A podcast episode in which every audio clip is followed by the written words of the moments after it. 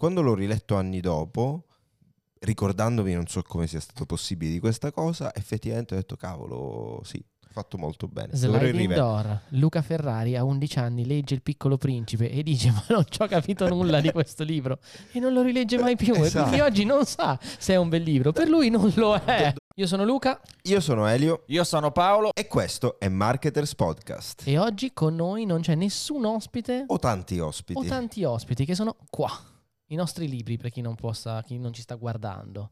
E questi libri sono i libri che hanno contribuito di più alla crescita di marketer. Alcuni dei libri che hanno contribuito. Sì, ecco, se più... dovessimo prenderli tutti, forse abbiamo tutta la libreria che esatto, c'è qua esatto, dietro. Esatto, però per cominciare sono sicuramente dei libri che mh, hanno ancora qualcosa da dare, ma ci hanno dato tanto nel passato, quindi sicuramente consiglierei ancora la lettura di tutti i libri che andremo a vedere. Alcuni sono leggermente anacronistici. Sì, ma più che altro sai cosa? Non so se sono anacronistici i libri o è che noi oggi li riteniamo anacronistici? Cioè, io penso che ogni libro tu, in base al momento in cui lo leggi, può darti qualcosa o non darti. Alcuni dei libri di cui oggi parliamo, penso che se li leggessi adesso con la conoscenza che ho ora, con il contesto che ho ora, direi. Ah, ah. Non, mi dice niente questo libro. Esatto, più quel, di fallo per favore. Ah. Esatto. Dovremmo invece, campionare questo suono. Dovremmo campionare tutti i suoni di Paolo Bacchi. E invece ci sono, cioè, infatti tante volte capita di leggere dei libri, quei libri non risuonano con noi e diciamo quel libro non mi è piaciuto. Ma non è vero che quel libro non ci è piaciuto, è quel libro in quel momento giusto, in quel momento lì non era per noi. Quindi è una grande fortuna riuscire a incrociare il libro giusto al momento giusto. Sai che cosa? Non c'entra nulla il marketing, ma è un uh, tutt'altro. La prima volta che ho letto Il piccolo principe, mm. Eh, ero molto piccolo, uh, ma non ero un principe. Eh, no, beh, no, in realtà avrò avuto un. È simpatico, eh? Madonna, che simpatico umorista che uh, abbiamo. Ci stava là. Elio, Vabbè. amato. ah. un simpatico umorista. Giustamente non c'è un ospite a prendere per il culo quest'oggi, dunque. Ehm, per fortuna, in quel momento ho avuto la percezione: questo libro devo rileggerlo tra qualche anno. E poi, per fortuna, l'ho fatto perché lì per lì mi aveva aveva lasciato qualcosa, ma mi aveva lasciato soprattutto un senso di incompiutezza di qualcosa che avrei dovuto approfondire più in là. Quando l'ho riletto anni dopo, ricordandomi non so come sia stato possibile di questa cosa, effettivamente ho detto cavolo, sì, fatto molto bene. Sliding Door, Luca Ferrari a 11 anni legge Il piccolo principe e dice ma non ci ho capito nulla di questo libro e non lo rilegge mai più esatto. e quindi oggi non sa se è un bel libro, per lui non lo è. Do- dovresti dargli un'altra chance. Potrei dargli una chance, è diventato proprio l'esempio perfetto per dire che dipende da quando lo leggi. La stessa cosa anche a me, tutti con questo piccolo principe. e tu invece anche te l'hai letto no. Sì, esatto. eh, quindi l'hai letto da piccolo? Sì. Ed eri eh, tipo che ce l'avevano obbligato a scuola, una roba del esatto. genere. È la classica esatto. roba dei libri che obbligati ah. a scuola. Dovrei rileggere leggere anche il libro Cuore. Eh, esattamente, quello, que, ah, tutti i libri che noi leggiamo perché ce li danno per forza a scuola o all'università addirittura, vengono bollati da quella, da, da, dal nostro mood rispetto a quel libro, che non sì. è tanto il contenuto di rispetto quel libro. Rispetto a quel professore. Anche, però ri- rispetto al fatto che tra due giorni rinizia la scuola, cazzo non ho letto nulla, devo leggerlo il prima possibile. Per me così è stato con l'Isola del Tesoro, l'ho riletto quest'anno, anzi l'anno scorso, e poi mi sono appassionato alle storie di pirati e tutto, e quando invece l'ho letto a scuola mi sembrava il libro peggiore che ci fosse al mondo. Italo Calvino. Italo Calvino è un, auto- è un autore che merita di essere rivisto da, per quel che mi da me. Riletto o rivisto? R- riletto perché rivisto nel senso rivisitato, perché è esattamente questo. Ogni anno c'era un libro di Italo Calvino da leggere e ogni anno avevo la nausea, cercavo i riassunti, cercavo le robe, tutto per, non, per, per, godermi l'estate e non leggere il libro dell'estate e quindi forse l'ho marchiato molto male. E Ecco, questa, questa, discussione mi aiuterà forse a, a, leggere di nuovo Perfetto. qualcosa di Paolo, Elio, è stato un piacere. Questi libri che hanno contribuito a Marketers, ci vediamo nella prossima puntata. Esatto. No, possiamo passare ai libri che hanno contribuito a, in qualche modo a Marketers. Inizio io col primo che purtroppo non abbiamo qua, perché dovete sapere, eh, casa... Eh, Luca però... Eh. eh ma ah, c'è, c'è, una, c'è un aneddoto. C'è una storia. Vai, racco- eh. Mi fai un sottofondo tu, tu, tu, tipo tu, però voglio che lo fai tu, mi piace Proprio così. così? Sì, non campionato. Si fa un fischietto? No, più leggero, perché è tipo momento tum, tipo quark, tum, ma non è quark. Tum, eh, solo quark so fa. Ok, fai quark, va bene. Casa Ferrara è piena di libri, ma davvero piena di libri. E dovete sapere che, che tanti libri cosa. Infatti grazie, è andata bene. Prego. Tanti libri sono anche doppi Perché succede che qualcuno viene qua e dice: Ah, bello quel libro, posso prenderlo in prestito? Chissà poi se verrà mai restituito. e prende in prestito il libro. Quindi abbiamo trovato tre di una copia, ma abbiamo trovato zero di altri perché qualcuno se li è presi in prestito e non ha ancora finito No, di leggerli. Diciamo così. Eh, le 22 mutabili leggi del marketing. Eh, però scusa, eh, cioè, Spoiler. mi spoileri così tutto? Ma, ma tanto si vede che sta lì. Eh, infatti. Ah, ok. Però vabbè. Ma chi ascolta no? Comunque, no, Esatto. po- poi ne parleremo, però fino all'altro giorno quando avevamo cominciato a raccogliere questi libri per, per registrare questa puntata, erano due le copie. Ho sentito dire, ah sono due? Figo! E ora è una soltanto. No, l'avevo detto io, ma non l'ho preso ancora. Quindi Ah, qualcuno no? me l'ha fregato prima che lo Mm. potessi fregare. Eh, Paolo, è sì. tutto un gioco Bisogna di essere veloci, cazzo. Velocità. Comunque, primo libro. Timothy, detto Tim Ferris. Quattro ore alla settimana. Ricchi e felici lavorando dieci volte meno. Allora, questo libro è un libro che... Fai rivedere la copertina, scusa. Certo, per quelli che ascoltano sarà molto Esatto. interessante. E sopra- Sta- potresti descrivere Paolo Bacchi sta inquadrando la copertina. Allora, copertina praticamente c'è una un copertina oro, divisa in due. un po' bianca, poi ci sono delle palme e uno con l'amaca attaccato in mezzo. Esatto. Perfetto, abbiamo visto. visto? E questo libro qua è, è un libro, non so in che anno è uscito, ma penso di averlo letto intorno al 2010. Eh, l'ho letto sia io che Dario, e immagino che l'abbiate letto anche tutti voi. Paolo? Sì. Ah, top, l'ha letto anche L'ho Paolo, letto raga, anch'io. allora è proprio mainstream questo L'ho libro. letto anch'io. e mm, sinceramente è un libro che ha segnato una generazione. Perché?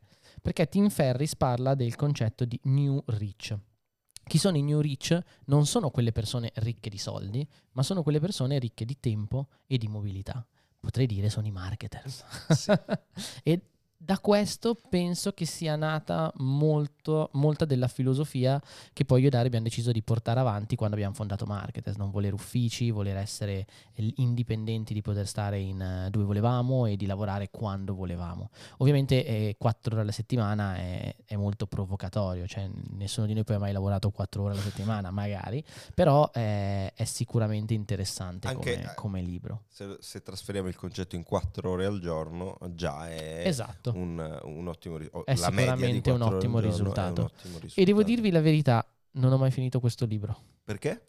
Perché la seconda parte è estremamente noiosa, perché nella seconda parte lui racconta del suo business di integratori, di come l'ha automatizzato, eccetera, ma è qualcosa di applicabile al mercato americano e non italiano. Quindi se qualcuno volesse leggerlo e vuole appassionarsi di più a uno stile di vita eh, nomads, non convenzionale, ecco, si ricordi che la prima parte poi la seconda parte se lo annoia non è un problema, tanto troviamo insegnamenti interessanti già nella prima parte. Tra l'altro, per quanto sia un libro ormai comunque con i suoi anni, è, è super attuale perché penso che addirittura la, la nostra generazione, cioè quella dei millennials, eh, ha cominciato ad accogliere questo tipo di mentalità. Però eh, è la generazione Z, la Gen Z che probabilmente è quella che eh, farà di questo eh, davvero un mantra e porterà avanti questa- questo tipo di cultura qua. E non lavorerà mai. Non- Questo, tra l'altro questo libro qua, quando è uscito in Italia, non, non è stato messo nei libri di business, ma era nei libri New Age. E questo penso che abbia contribuito molto poco anche alla diffusione Alla in Italia di diffusione. questi concetti, per come è stato bollato, no? E invece ora lo ritrovi all'interno dei libri di business. Tra l'altro Tim Ferris poi dopo questo libro ha fatto tanti altri libri e soprattutto ha fatto uno dei podcast, penso, più ascoltati e anche più longevi eh, del mondo e ha, ha intervistato un sacco di personalità di successo facendogli domande sulla loro vita, le loro abitudini, il loro modo di far business e quindi è assolutamente consigliato. Guardatevi anche se avete modo l'intervista che ha fatto con Joe Rogan che è molto di ispirazione, Tim Ferry è sicuramente una figura di ispirazione. Luke, una domanda. Secondo te è, al di là della provocazione del titolo, però secondo te è un mondo possibile quello in cui si...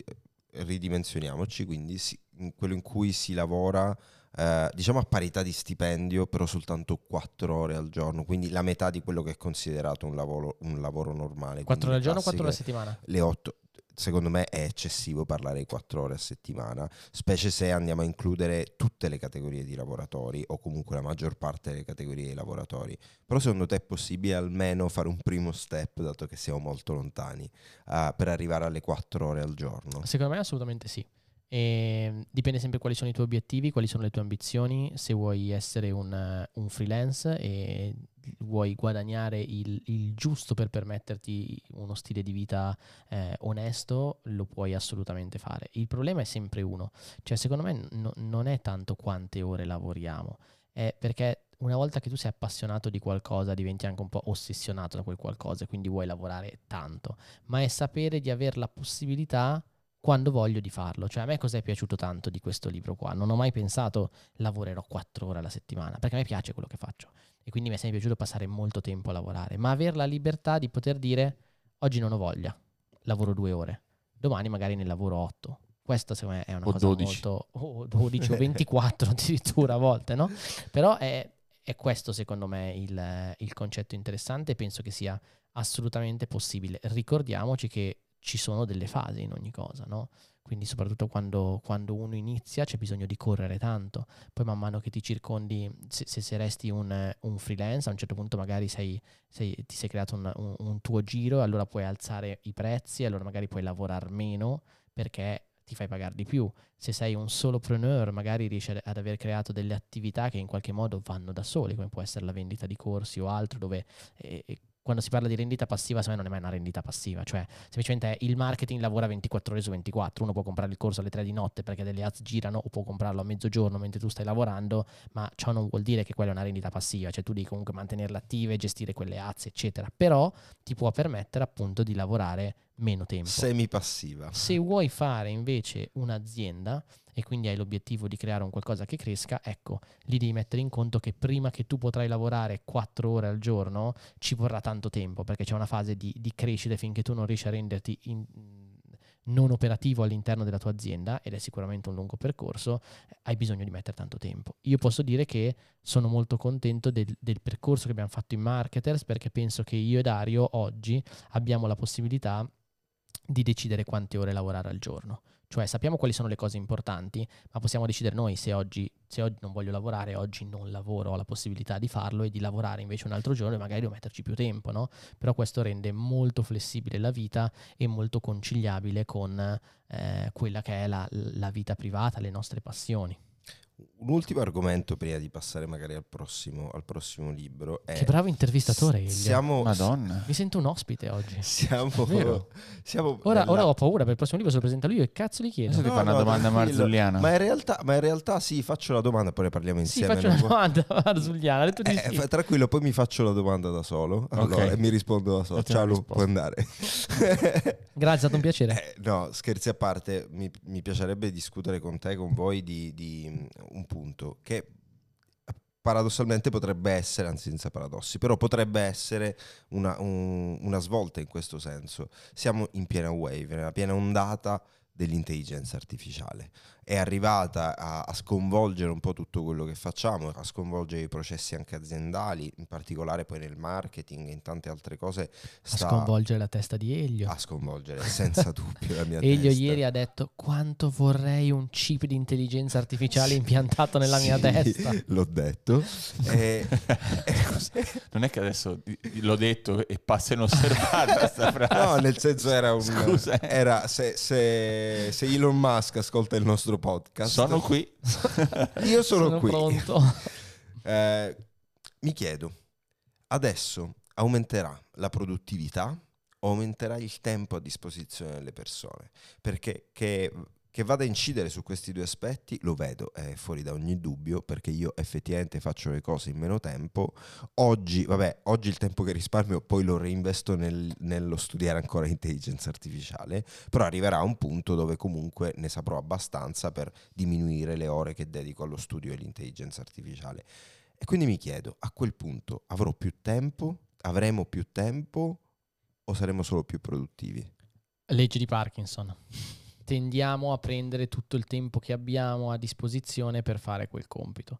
E penso che la storia ci insegna questo, cioè ogni innovazione che c'è stata, ah finalmente le persone possono non lavorare di più, abbiamo la catena di montaggio, perfetto, comunque lavoriamo uguale, ah sono arrivati i computer, quindi ora non usiamo più la calcolatrice ma usiamo Excel e comunque lavoriamo sempre otto ore, perché? Perché viviamo in un mondo capitalista, viviamo in un mondo consumista e quindi questo mondo ci porta a una produzione sempre maggiore e quant'altro. Penso che siano dei, questa cosa qua si sta un po' scardinando, quantomeno nella nostra bolla. Sì. E quando dico bolla intendo le persone con cui ho la fortuna di, di parlare e di circondarmi. Però siamo, siamo una piccolissima parte, no? Che iniziamo a capire che il mondo consumista, il mondo capitalista è un qualcosa da cui non per forza vogliamo farci parte al 100%. Eh, Secondo me c'è anche questo dualismo, cioè liberare del tempo per noi o liberare del tempo per dedicarci ad altro che ci consente di crescere. Purtroppo liberare del tempo per continuare a crescere a livello aziendale, perché? Ma questo ci- ce lo insegna la storia, no? Cioè, man mano che noi possiamo far sempre di più, eh, il, bis- il sistema capitalistico è basato sulla competizione. Quindi ci sarà qualcuno che sfrutterà quel tempo libero per poter fare sempre di più e ottenere incassi maggiori, numeri maggiori. E a quel punto tutti gli altri, per stare in piedi, saranno obbligati, a, partecipare seguirlo. a questo Sì. gioco. Eh, La vera sfida è, eh, però stiamo parlando di una, di una dinamica troppo piccola perché noi siamo una piccola azienda e ci saranno piccole aziende che la vedono come noi, è il motivo per cui fai impresa. Cioè fai impresa per diventare la realtà più grande e più figa del mondo o fai impresa per creare valore delle- al tuo ecosistema, alle persone che sono con te e le persone che comprano i tuoi prodotti. E noi siamo in questa seconda parte, ma siamo penso l'1% in, Sì. in Italia molto probabilmente, perché la maggior parte delle aziende invece vivono per continuare a tenere attivo questo, questo sistema qua. Sono discorsi anche molto complessi, penso, e non è che riesco a dire quindi come si può fare per fare No, no, ma infatti non, non- non penso che nessuno di noi possa avere la, la soluzione in tasca, però è una cosa che mi chiedo e la penso come te, nel senso proprio per quel discorso della competitività, della competizione e, e tutto il resto la penso come te, però vedo che c'è, per chi saprà cogliere chiaramente, un- una nuova opportunità. Di, di ottimizzare il proprio tempo e quindi ricavarne un pochino in Sai, più. potrebbe essere qualcosa di molto interessante per i liberi professionisti. Potrebbe essere molto interessante per eh, i liberi professionisti e in, primo periodo- in questo primo momento può anche essere una cosa molto interessante per i dipendenti che magari eh, in un'azienda ancora non se ne parla, ma chi già riesce a sfruttarla riesce a liberarsi del, Sì, sì, sì, del tempo o fare delle mansioni. Cioè, sai cosa? Magari riesci a, a far sì che il tuo lavoro, magari saranno sempre le stesse ore, ma tutte le attività che più ti annoiano, che meno ti piacciono, riesci a sfruttare l'intelligenza artificiale per farle, quindi dedichi più tempo magari ad attività che ti danno eh, più gioia e quindi portano magari anche più impatto. Poi ti faccio un esempio, mi è capitato di fare mm, una riunione in una delle big four della consulenza e, e ho scoperto che nella consulenza hanno bloccato ChatGPT e l'intelligenza artificiale su tutti i computer. Perché? Perché hanno paura che gli junior inizino a usare quello per far consulenza e a un certo punto non usino più la testa e poi ci si, si ritrovano con dei problemi grossi davanti ai clienti. Certo. Però è paradossale se ci Lo è. pensi. Perché invece potrebbe agevolare tantissimo. E quindi lì stanno combattendo una sfida che è creare il loro, il loro- la loro intelligenza artificiale. Stanno tamponando Beh, perché esatto, sarà inevitabile. Per Certo, inciso, ovvio, cioè è inevitabile per forza, però stanno cercando di, di- di- di creare la loro per fare in modo che determinate domande magari non puoi farle, determinate cose non, non possono succedere. Oppure credo che siamo davanti, cioè siamo semplicemente in- davanti a una tecnologia molto acerba per fare queste cose. Io credo che uno dei risvolti che vedremo, secondo me, tra non troppo tempo, è u- il vero second brain. Noi siamo abituati a parlare di second brain eh, come un posto dove andiamo ad annotare tutte le cose che dobbiamo tenere a mente, a schematizzare e tutto quanto. Magari de- dedicheremo al second brain proprio una puntata di questo podcast. Eh, quello che intendo io come, come secondo cervello è un'intelligenza artificiale a cui insegniamo a ragionare come noi e quindi l'output che, che- che produce non è più un output da intelligenza artificiale, punto, ma è un output da secondo cervello di Luca, di Elio, di Paolo eh, e via dicendo. E già in realtà ci sono degli esempi, i cosiddetti auto GPT, eh, n- funzionano tramite machine learning e, e altra tecnologia, ancora molto molto acerba, però secondo me quello è molto interessante perché diventa riconoscibile. Pensa poi. che siamo anche molto vicini, molto ovviamente, perché pensa- noi, noi usiamo Notion come intelligenza artificiale, alcuni usano Obsidian, Rome Research e quello che è. Come second come brain, second brain. Sì, come Second Brain, scusa, cosa avevo detto? intelligenza artificiale. Ah, ok, scusate, come, come Second Brain. E, e tu immagina, Notion ha già integrato l'intelligenza artificiale. Nel momento in cui Notion potrà eh, leggere tutto ciò che io ho messo dentro il mio second brain e da lì iniziare quindi a comprendere come io ragiono. Io quando gli do i prompt iniziare a dirgli allora guarda la nota in cui ho scritto questa cosa e quest'altra, parlami di, cioè potrai iniziare a farlo, quindi pensa Già esiste. come... Eh sì, sì. sì, e infatti dico, pensa quando, avranno- quando noi avremo messo all'interno del nostro second brain, Sì. che già crea le reti neuronali e tutto, no? Eh, 2000, 3000, 4000 note da noi rielaborate e a quel punto lì ci attaccano l'intelligenza artificiale, hai la tua personale intelligenza Esatto. artificiale della tua conoscenza, il tuo vero second brain. Come si chiama l- l'assistente vocale di Iron Man? Ehm, non mi ric- il- l'assistente, il- quello che lui sente nel- Nelle cuffie. nelle cuffie, Ah, e non mi ricordo non il ho nome. guardo- Jarvis, non Jar- guardo la Jarvis, Marvel, io. Jarvis, No. tipo. Sì, il- Ah sì, comu- Sodium Jarvis, Sì, sì. eh, ma non ho mai visto Iron Man. Hai preso due che non guardano la Marvel. Eh, sì. Incredibile, in Male. due. Miseria. Male, non è un caso se mm, tu andare al cinema, noi no. Esatto. Ormai non ci Va vado. bene. Passiamo al secondo libro? Passiamo al secondo libro. Per chi ci vede, eccolo qua. Per chi non ci vede, il titolo è .com Secrets. Di Russell Branson. Di Russell Branson. È un libro, mm, non mi ricordo di Vedere, che vedere anno qua. è. È questo qui. È Eh. rosso il bordo, tutto nero, c'è Bravo. l'immagine di un hacker davanti a tantissimi schermi. E- Ed è un libro che ha fatto Ok. la storia È un del libro- digital È, marketing. è un libro che ha davvero fatto la storia. 2015, Eh, secondo me. 2016 massimo. Sì, sì, anche 2014 forse. Eh, comunque è un libro che davvero ha fatto la storia. C- dentro ci sono delle nozioni che tutt'oggi noi stessi applichiamo e tutt'oggi tantissimi business eh, che, che basano il- i loro funnel, i loro flussi di acquisizione clienti eh, online utilizzano tuttora.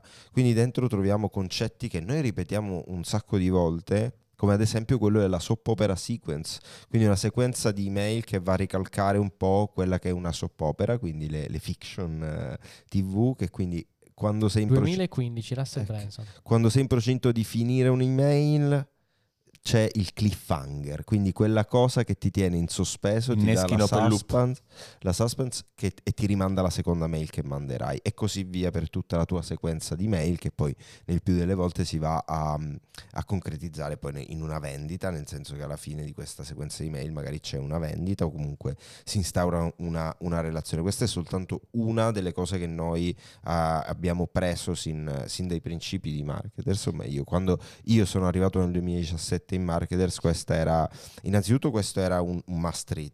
In quel momento era, io l'avevo già letto, ma mi è stato chiesto se l'avessi letto o no, perché, perché era molto importante per tutte le attività che stavamo portando avanti. Oggi a sfogliarlo sembra quasi banale, no? Perché eh, giustamente sono passati diversi anni e... eh, E tu conosci queste cose, è eh, sempre esatto, il contesto, no? Però, però sicuramente chi si approccia a- al, al mondo del Italiano o in inglese? È in inglese. È in inglese. È in inglese. No, ma credo esista. Tra l'altro questo libro... Che è casca- è cascato qualcosa, Eh, ma un tutto posto. di legno, tutto Questo ok. libro è un libro fatto in eh, self-publishing perché Russell Branson è il fondatore di ClickFunnel. ClickFunnel è un tool per fare landing page, funnel e aree corsi. Sì. E lui in questo libro qua è stato molto bravo perché praticamente cosa ha detto? Io vendo un tool per fare landing page e funnel.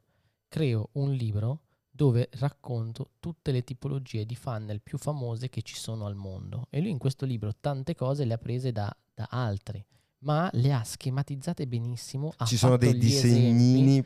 I disegni sono stati iconici, cioè sono stato, è Sì, sì, tipo... Quello eh, della value ladder è Esatto, qualcosa di... Esatto. E poi ha messo tutti esempi di landing page prese in giro, sempre fatte con ClickFunnels. È stato uno strumento di, di promozione. Infatti, all'inizio anche noi utilizzavamo proprio ClickFunnels, era proprio lineare. Qua dentro c'erano tutte le informazioni, su, su ClickFunnels c'erano gli strumenti per metterle in pratica e, e quindi era tutto così, così facile. In particolare, da questo libro consiglio proprio tutta la parte sulla soap opera sequence, ovviamente, e tutte le parti, in, in particolare a chi si approccia al mondo del digital marketing, e in particolare a quello dei funnel o del- dei flussi comunque di, di acquisizione eh, mail e poi clienti, eh, consiglio di andarsi a spulciare un po'. Tra l'altro, se non sbaglio, questo stesso libro è stato lanciato con una strategia descritta lì, che è Volevo la proprio strategia dire questo. Free plus shipping. Esatto, penso che è stato uno dei primi libri a essere lasciato in free plus shipping. Cioè praticamente lui ti fa tutto un funnel dove alla fine ti dice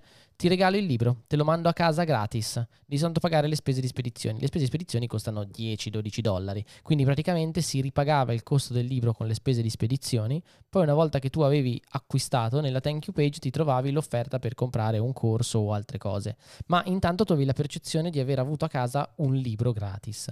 E devo dire che nel 2015 non era per niente comune come strategia, quindi quando è arrivata era, era stata un po' un, una grande introduzione, anche noi poi l'abbiamo usata per tantissime Sì, cose. sì, sì, per, per molti libri che, dei nostri partner abbiamo utilizzato proprio questa strategia con, con successo. Ci sono altre strategie come il webinar funnel eh, e via dicendo, io consiglio assolutamente tutta quella, in realtà se s- esiste sì ancora in commercio, perché poi sono uscite le edizioni successive. Sì, adesso lo trovi anche su Amazon, il libro e Eh, tutto. E tra l'altro dovrebbe esserci anche in italiano, se non sbaglio. Non lo so Vabbè, questo. non, non lo so. In ogni caso è, è una lettura che assolutamente va. Ma se volete già che comprate questo, comprate anche il libro che ha fatto dopo che è Expert, Expert Secret. È meno valido secondo me Sì. di questo, ma sicuramente si trovano tante cose utili. E penso che oggi se qualcuno vuole approcciarsi al mondo dei funnel è la lettura migliore che possa fare Dotcom Secret, Ah, ah. perché te ne racconta già tantissimi messi assieme, eh, ti fa vedere tanti esempi. Raga, ricordatevi, mercato americano, quindi le CTA, il modo di vendere è super push Sì. e in Italia questo metodo super push, se già non funzionava molto nel 2015, oggi a maggior ragione Me- non un funziona. meno, un esatto, più valore, meno push, molto importante questo. Assolutamente. Passiamo al terzo libro. Terzo libro è un libro che è forse il libro, uno dei libri che ha contribuito di più alla mia crescita come mh, leader, come Quante leader, persone come lo hai regalato? imprenditore. L'ho regalato alla maggior parte delle persone a cui tengo che hanno una posizione di leadership importante all'interno delle, delle aziende. Questo libro qua è I 5 livelli della leadership, copertina nera e blu con scritte in oro, di John C. Un cinque bianco. John C. Maxwell e eh, massimizza le tue potenzialità per scalare la piramide del successo. Ehm, l'ho trovato per caso, ma una volta che l'ho trovato l'ho riletto tante, tante, tante volte perché ha cambiato completamente il concetto per me di leader. Voglio soltanto darvi alcuni assaggi. Intanto questi cinque livelli è bello perché lui ti dice il primo livello che è della leadership è quando tu hai una leadership dovuta alla tua posizione. Quindi qualcuno ti dice tu gestisci altre persone, sei un leader, ma quello è il primo livello. Lì non, sei, non conti niente, non sei un leader. Da lì poi dopo devi riuscire a meritarti tutto, devi riuscire a guadagnarti la fiducia delle persone per diventare un vero leader. E leggendo questo libro, io quando ho pensato alla leadership ho sempre pensato alla leadership come una persona carismatica che ha un impatto su tantissime persone. Questo è il livello 5 e non tutti arrivano al livello 5, ma nelle organizzazioni, nei contesti sociali, che può anche essere un gruppo di amici, tu sei leader nei confronti delle poche persone che sono intorno a te. E sono due le lezioni principali che, che voglio spoilerarvi già, dopo vi lascio a voi la, la lettura. La prima è che la leadership non è uno stato, è un'azione. Quindi io oggi posso essere leader nei confronti di Elio, domani io posso non essere più leader nei confronti di Elio. Quindi io ogni giorno devo essere leader, devo lottare per mantenere la mia leadership.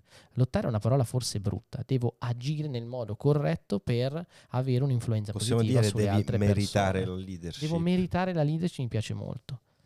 Il secondo punto che invece vi vorrei eh, spoilerare è il fatto che la leadership è un rapporto one to one. Io ho un'azienda con due persone, una è Paolo, una è Elio, io posso essere leader per Elio, posso non essere leader per Paolo. Quindi non basta dire, ah ma queste persone mi ritengono un leader, allora sei a posto. No, la leadership è con ogni singola persona. Quindi è sbagliato quando un- un- una persona, magari all'interno di un team, dice lui è il nostro leader. No, lui è il Esatto. tuo leader. Esatto. E non è detto che le persone attorno a te lo riconoscano effettivamente come leader, perché non, è- non sarebbe one to one. Assolutamente. E la massima ambizione di un leader, e ne parla in questo libro qua, è quando un leader è in grado di creare altri leader. Perché lì vuol dire che hai capito che non c'è niente da temere. Vuol dire che tu non hai, e soprattutto questo succede all'interno delle organizzazioni, no? Io sono manager, c'è una persona che è uno specialist, ho paura che questa persona poi possa rubarmi il posto o possa prendere dei meriti. E invece no, quando tu sei un leader, il tuo scopo è creare altri leader. E un'organizzazione che ha tanti leader di livello 4, che sono quelli che creano altri leader, è un'organizzazione vincente perché può prosperare. Finché non si arriva a questa condizione qua, l'azienda è destinata a, a soccombere perché i leader vogliono mantenere la loro posizione per paura che qualcuno possa scavalcarli. Non voglio spoilerarvi il resto, l'ho regalato davvero a tantissime persone, è una lettura che vi consiglio e vi consiglio di tenere poi sul, sul comodino. Maxwell ha scritto tanti altri libri sulla leadership, leggeteli, ma secondo me se avete letto questo potete anche fermarvi e leggervi ogni tanto, ogni tanto questo, molto molto molto bello. E allora Terzo andiamo libro. avanti, andiamo avanti e questo sì. Sì, questo. Le 22 immutabili leggi del marketing. La copertina è bianca, il testo è Rosso. blu e rosso. e Gli autori sono All Ries e Jack Truth. Piccolo piccolo questo È- libro, è un ma libro del inestimabile. di- di- eh, I suoi Eh, anni questo di tanti eh. anni, sì.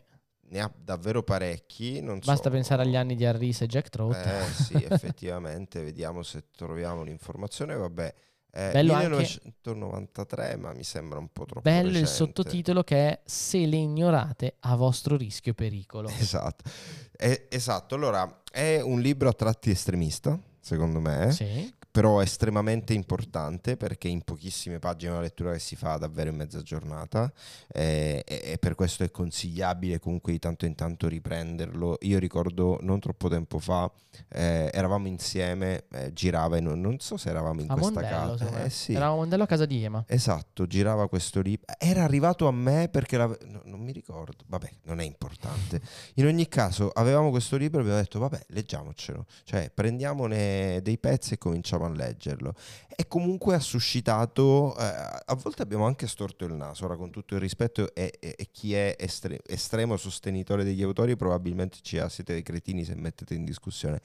Io credo che siete cretini se non si mette mai nulla in discussione. In- Concordo. in ogni caso, eh, senza voler andare contro nessuno, anche perché lo stiamo consigliando, lo stiamo consigliando come un libro che ha fatto eh, la storia di marketers, ehm, è un ottimo punto di vista perché ci ricorda appunto quelle che sono eh, delle leggi che cambiano le tecnologie, cambiano le persone i pubblici, i mercati, cambia tutto, però alla fine è vero. ehm, il marketing, non cambi- il marketing non cambia nella misura in cui non cambiano le persone, non cambiano i bisogni primari, eh, non cambia un certo modo di guardare alle aziende e al mondo all'interno del sistema nel quale viviamo. E, e quindi sono 22 leggi da, da osservare una per una, ne abbiamo segnata qualcuna. Mentre, eh, mentre guardi quale leggi, quale, Sì. di quale vogliamo parlare, come hai detto bene te, sono leggi che non cambiano, no? Il marketing è fatto tantissimo di strategie e anzi ogni giorno là fuori troverete qualcuno che cercherà di vendervi l'ultima strategia, l'ultima metodologia e, e- e sarete sempre, sono shiny object, no? Sono cose che luccicano, siamo attratti da queste cose qua, ma in verità per far bene marketing basta concentrarsi sui fondamentali. Una volta che tu fai, sai i fondamentali del marketing, tu puoi fare qualsiasi cosa, perché quello che viene dopo è soltanto creatività, è soltanto test, ma ti serve sapere bene i fondamentali. Le stesse strategie possono essere applicate con successo soltanto se si padroneggiano i fondamentali, altrimenti è- no- il successo non arriverà sicuramente perché sbaglierai qualcosa. E dall'altra parte ti basta sapere i fondamentali. Cioè non devi sapere per forza tutto, non Sì. puoi conoscere tutto, ma sapere i fondamentali è fondamentale. Gioco di parole. Giustamente. In Marketers Pro abbiamo dei corsi proprio per questo, per padroneggiare ciò che sono i fondamentali del marketing. E queste due 22 queste due, queste 22 immutabili leggi del marketing, per me è, è un libricino che è interessante ogni tanto rileggere, perché come ha detto Legio, lo, lo puoi leggere in mezza giornata, ma molto probabilmente una volta che hai finito di leggerlo non ti ha lasciato molto. Vero. Quindi è è importante ogni tanto guardare l'indice, vedere i nomi che ci sono a queste varie leggi e soffermarsi su quello che pensi che dici più, "Mm, in questo momento qua questa cosa qua potrebbe essere interessante e rileggerla, perché è davvero facile dimenticarsi di questi principi. È un po' come i, i mental models, i modelli mentali. I modelli mentali, i mentali servono a cosa? Servono perché ti creano un framework con cui poi tu inconsciamente quasi sei in grado di prendere delle decisioni, no? Però quelli lì, eh, quelli vanno rinfrescati perché finché non te li rinfreschi varie volte non te li ricorderai, Eh sì. ok? Col subconscio. Uguale queste 22 immutabili leggi. E quando invece te li inizi a ricordare, inizi a dire ma come cacchio sono pirla che questa cosa qua la so, la conosco, eppure sto facendo Ecco esattamente perché non l'opposto. funzionava quella Esatto. strategia. Eh sì. Quale- qual- di quale legge ci parli? Allora, ne, mh, ne ho segnata qualcuna qui, ne abbiamo segnata qualcuna. ne prendo la prima che mi capita a tiro, è la legge della prospettiva. Gli effetti del marketing si vedono nel lungo periodo. Spam! Per spiegare questa legge, Sbam. gli autori ricorrono a un esempio molto schietto ed efficace. L'alcol è una sostanza stimolante o calmante, caro Paolo? Tu definiresti l- l'alcol come stimolante? Eh, chiedo l'aiuto da casa. No, eh, direi Ah, mm, stimolante. Ok, E invece no. no, aspetta. Se entrassi in un bar il venerdì sera, sentendo la musica, le urla, le risa, scommetteresti sulla prima opzione, quella sulla quale hai scommesso tu. Frequentatore Prova bar pass- delle, due, delle due di notte, Esatto. Paolo Bacchi. Prova a passarci alle 4 del mattino. Ok. tutto cambia in base alla prospettiva eh, cui da cui guardiamo appunto una cosa. Che cosa significa? Che alcune cose che noi mettiamo in campo nel nostro marketing, e no- a noi piace parlare spesso di vendita versus brand building, non hanno un effetto immediato. Tante volte noi facciamo delle azioni coscienti che fare un'azione in maniera totalmente, non totalmente, anche leggermente diversa, porterebbe nell'immediato X vendite in più e quindi X fatturato in più. E allora perché scegliamo di perseguire un'altra strada? Perché noi sappiamo che è la- o meglio, noi scommettiamo sul lungo periodo sulla costruzione di un brand che non ha bisogno di venderti immediatamente qualcosa, ma che sicuramente riuscirà a vendere a più persone qualcosa in un altro momento. Facciamo un esempio. Siamo un brand di obiettivi fotografici. Vogliamo posizionarci come il miglior brand di obiettivi fotografici. Decidiamo che appena lanciamo il nostro e-commerce, la strategia più facile perché ci porta a vendita è che ogni mese facciamo una promozione al 50%. Esatto. A quel punto siamo fottuti. Non saremo mai più visti come il brand di qualità, ma come il brand che tanto stai tranquillo, aspetta che ogni mese hai il 50% di sconto. Quindi ci sembra che stiamo portando tante vendite, ma a un certo punto non riusciremo a generare valore perché facciamo soltanto vendite estremamente scontate che non ci permettono di generare profitto. Quindi meglio dire ok, questo mi porta in casso, ma ne faccio una ogni tre mesi, ogni quattro mesi. Per il resto invece punto sul far percepire la qualità del brand e andare a portare in casso in quello. E magari la promozione al 50% la faccio solo in back-end ogni 3-4 mesi a un determinato pubblico. Esatto, e questo fa tutta la differenza. Noi eh, rec- recentemente abbiamo eh, ripreso proprio questo su, su Aria, più che su altri progetti, portandolo poi ovviamente su tutti gli altri progetti, proprio nell'ottica, in questo caso è, l'esempio è volendo ancora più semplice. Facciamo advertising. Ma che cosa diciamo dentro il nostro advertising? Noi scegliamo di non mettere soltanto delle pubblicità che ti, che ti dicono scarica l'app, iscriviti ad Aria, eh, per carità ce li abbiamo, ma ne abbiamo in una percentuale ridotta, o meglio, allochiamo un budget ridotto rispetto al complessivo del budget. Il resto, il resto va in delle attività che fanno vedere, ehm, che sono anche attività di vendita, ma che sono molto meno push, oppure tante volte impieghiamo quel budget per migliorare il prodotto, per fare tutta una serie di azioni e comunicazioni di advertising che non servono a dire compra, compra, compra, ti faccio uno sconto, ti faccio uno sconto, ma servono a ehm, fare rendere forte nella testa delle persone il fatto che quello è il miglior prodotto che possono comprare se vogliono fare, se vogliono raggiungere quel tipo di obiettivo. Direi di andare avanti e Non pass- sono pronto, non ho preparato la copertina. No, no, no, no, io volevo leggere Ah. un'altra, un'altra e così tu hai tutto Adesso il tempo. però. Dai, Tutto ne leggo soltanto un'altra che è la legge del sacrificio. Devi abbandonare qualcosa per ottenere qualcosa. Ci sono tre elementi da sacrificare. Troppe linee di prodotto, non è detto che l'equazione più prodotti uguale più vendite funzioni. Cazzo se lo sappiamo. e ora ne parleremo. Infatti qua colpisce affondato, colpite affondato. Esatto, ora ne parliamo. Una fetta di pubblico non puoi piacere a tutti e non puoi essere per tutti. Un prodotto per tutti è un prodotto per nessuno. E anche qua, beh, finiamo la lista e poi li riprendiamo. Il cambiamento costante, non cambiare strategia ogni anno. Ok, partiamo dal primo, troppe linee di prodotto, equazione più prodotti uguale eh, più vendite, non è vero non è quasi mai vero eh, e infatti noi stessi ce ne siamo resi conto in un momento in cui stavamo cominciando a buttare fuori una quantità di eh, prodotti di formazione, corsi e non soltanto webinar, questo e quell'altro, eh, in un momento particolare che anche giustificava questa cosa. Per fortuna però, abbia, ancora prima di subire una crisi a, a causa di questo, ci siamo fermati un attimo, qualcuno di noi evidentemente si sarà riletto la legge, una delle 22 leggi, e abbiamo detto fermiamoci, eh, ragioniamo un attimo, è davvero quello che vogliamo fare oppure vogliamo diminuire la nostra offerta e concentrarci molto di più su determinati prodotti? Per fortuna l'abbiamo fatto, è un processo tuttora in corso, eh, ma è un processo che ci aiuta a togliere tanti rami secchi se vogliamo, per carità prodotti validi ma rami secchi e eh, ci aiuta a concentrarci piuttosto su, eh, su, su pochi prodotti che però sa- sappiamo avere un impatto gigantesco.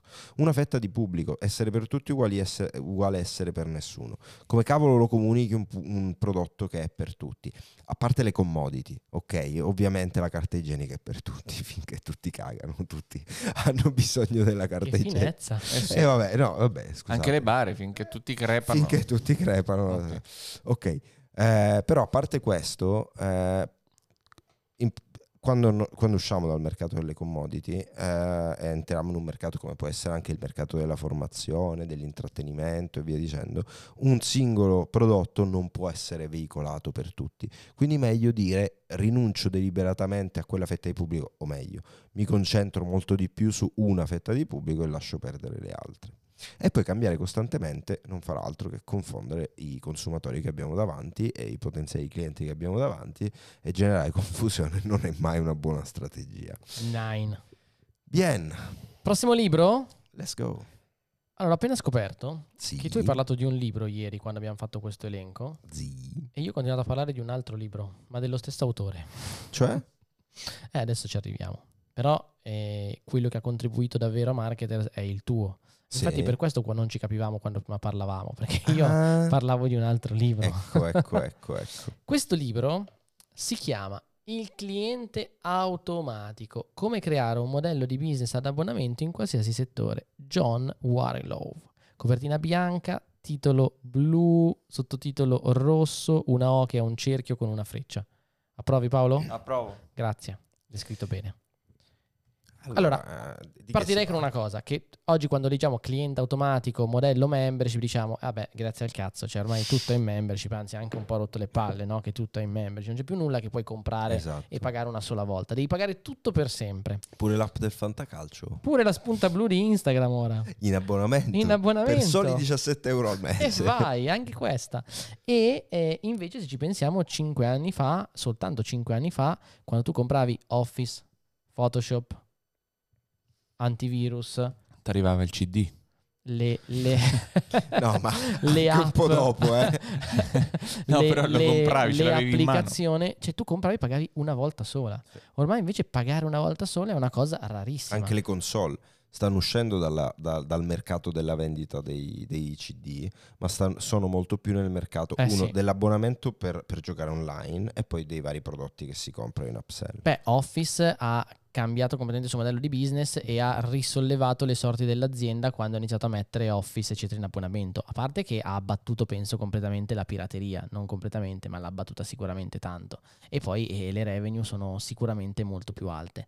Quindi per noi in marketers, quando abbiamo letto, que- soprattutto in Market Accelerator, leggere quel libro ha portato un, eh, un grande impatto perché ci ha fatto ragionare su determinate cose. Ricordo quando a me l'ha consigliato Omar Bragantini, eh, quando avevamo da poco cominciato a lavorare su Yoga Academy. Mi ha detto guarda c'è questo libro, devi leggerlo assolutamente perché tante delle domande che ci facciamo eh, trovano risposta là dentro e soprattutto ci sono un sacco di informazioni delle quali magari noi ancora non stiamo tenendo conto, ma dovremmo, dato che è tutto basato sulle subscription, dobbiamo farlo. Quindi inizialmente, ovviamente quelle, quelle informazioni acquisite e fatte nostre sono state fondamentali per Yoga Academy e lo sono state poi in tutti gli altri prodotti che abbiamo fatto in abbonamento ehm, e sicuramente le portiamo con noi, ho segnato comunque qualcosa che, che vale la pena sapere, in particolare sui contenuti, ehm, quindi se avete in testa di eh, creare un modello a subscription, ovviamente lo avete già, questo è un, un, must read assoluto,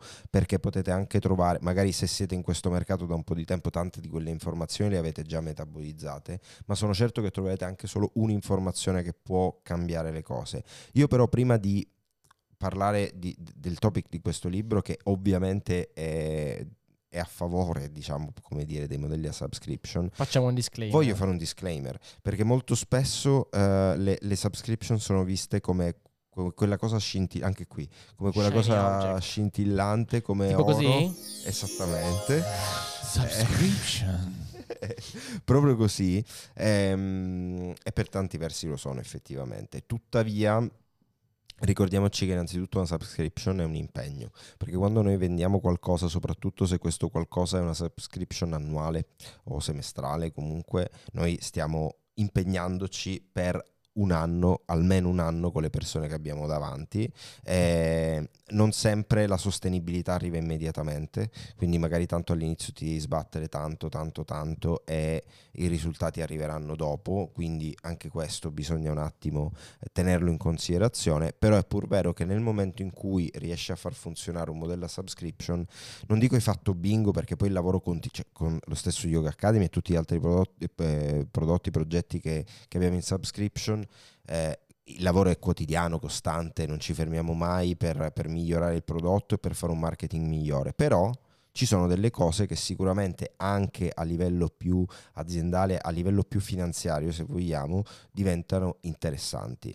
Quali sono queste c'è, cose? C'è un bellissimo termine nelle subscription che è churn rate. Esatto. Il rate di iscrizione, che è ciò che ti fotte quasi esatto. sempre se non lo tieni sotto controllo, perché rischi di perdere più utenti di, di quanti acquisisci.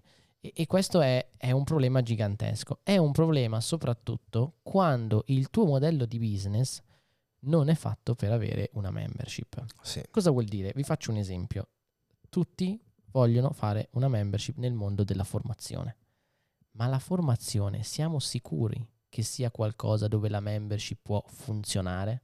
Cioè, quando io voglio comprare un corso perché voglio formarmi su un qualcosa, io ho una situazione desiderata eh, attuale A e voglio andare a una situazione B. Voglio imparare come eh, smontare lo schermo del computer, de- come smontare un computer per inserirci una scheda RAM. Una volta che ho imparato a farlo, basta. Non voglio più continuare a pagare perché ho imparato a farlo. Quindi è difficile nella formazione creare un modello membership che continui a dare contenuti, a tenere le persone formate, perché le persone vogliono formarsi su una cosa specifica. Infatti le piattaforme che hanno dentro tanti tanti tanti corsi giocano molto di più su avere tanti tanti tanti utenti che guardano qualcosina. Perché poi in verità ognuno guarda qualcosa di diverso, ma non è che uno oggi guarda il corso sull'argomento A e poi domani dice ma sì dai già che ho pagato mi guardo anche il corso sull'argomento C. E questo è davvero importante. Marketers però ha una membership. Eh, infatti era quell'obiezione eh, che Questa è stata una, una, grossa sfida, non direi ancora vinta, la lascerei ancora comunque No, anzi possiamo dire che una volta questa sfida l'abbiamo già persa. Ah sì, una volta questa sfida l'abbiamo già persa con la Marketers House. Persa completamente, cioè non, non, non, non, direi altro se non un minuto a piangere esatto. per favore, perché è stata davvero una sfida difficile. E ehm, con Marketers Pro invece questa sfida qua sta funzionando in questo momento qua perché siamo una community. Quindi l'aspetto di community è l'aspetto più forte della membership, l'aspetto di aggiornamento continuo è qualcosa che funziona, perché tu sai che su certi argomenti escono continuamente novità, io voglio essere sempre aggiornato su queste novità. Ma se noi fossimo semplicemente tutti i corsi di marketers li puoi comprare se fossero dentro una piattaforma che costa anche, solt- anche 1000 euro l'anno, uno dice io quest'anno pago 1000 euro, ma l'anno prossimo poi boh, ho studiato perché pago altri 1000. Esatto. Sì, ma perché te ne do di nuovi? Sì, ma che ne so che quei nuovi mi interessano? Quindi attenzione, cioè, poi attenzione, eh, non è che non funzionano, ci sono un sacco di piattaforme di e-learning che funzionano, ma fanno grandissimi numeri e hanno bisogno di fare grandissimi numeri. Quindi pensate molto bene al vostro modello di business e pensate cosa vuole la persona che sta comprando da me. Se la persona che compra da te, in qualche modo il tuo prodotto è basato su un'abitudine, yoga, fitness, allora la membership è perfetta. Perché io lo yoga lo pratico ogni giorno o comunque lo pratico 8 volte a settimana, uguale il fitness. Allora sono contento di rinnovare perché tu mi dai contenuti, tu mi sproni ad allenarmi e io pago perché ricorrente perché so che ho un posto dove vado diretto, mi alleno senza la decision fatigue di aprire YouTube e dire "Mm, con chi mi alleno oggi? Mm, quale video guardo oggi? Però attenzione, stai creando un'abitudine. Cioè le tue persone hanno un'abitudine quando hanno comprato da te o invece le tue persone vogliono raggiungere un risultato specifico? È, Per è una cosa diametralmente opposta. Se vogliono raggiungere un risultato- specifico, puoi anche farlo una membership, ma non è forse la prima cosa che farei per monetizzare. Assolutamente, oppure comunque mi attrezzerei per avere mm, mm, dei canali di acquisizione molto forti, perché metterei in conto quello che dicevi prima, cioè un churn rate, un tasso di disiscrizione estremamente elevato. E quindi io so che se ho 1000 iscritti, ma ogni anno ne perdo 900, è molto importante che io riesca a farne almeno 900 per mantenere lo status quo, ma mm, possibilmente almeno in realtà altri 1000 Eh, sì. per avere un minimo di crescita anno su anno. Ok, e queste sono un po' le criticità o dove funziona dove non funziona. Cosa ci insegna questo libro tra, tra le tante cose per, per le quali vi, vi invito a leggerlo? Eh, innanzitutto eh, valore dell'azienda. Eh, le aziende hanno ovviamente mille, pa- mille parametri per essere valutate. no? Eh, uno dei, dei parametri è la, la capacità di generare del fatturato in futuro. E ovviamente quando abbiamo un modello a subscription, quando abbiamo determinato anche quello che è un tasso di, di disiscrizione e quanti utenti riusciamo a iscrivere, quando le cose sono abbastanza stabili, anche non per forza in crescita, ma è molto più facile prevedere quello che è il valore futuro eh, che verrà generato e di conseguenza andare a sommare questo valore al valore dell'azienda eh, e quindi nel caso si vogliono fare delle exit ok eh, è un, un parametro che Certo. sicuramente viene, viene preso, viene preso in considerazione Eh, e per questo stesso motivo ovviamente c'è anche un semplice lifetime va- un aumento del lifetime value quindi ehm, c'è un, un grande aumento del lifetime value che è il valore che ogni singolo utente ci corrisponde nel tempo. Quindi se una persona si iscrive per un mese con me a 30 euro, mi darà 30 euro. Al secondo mese questa persona per me verrà 60, 60 euro euro. e così via. E ovviamente un modello a subscription col,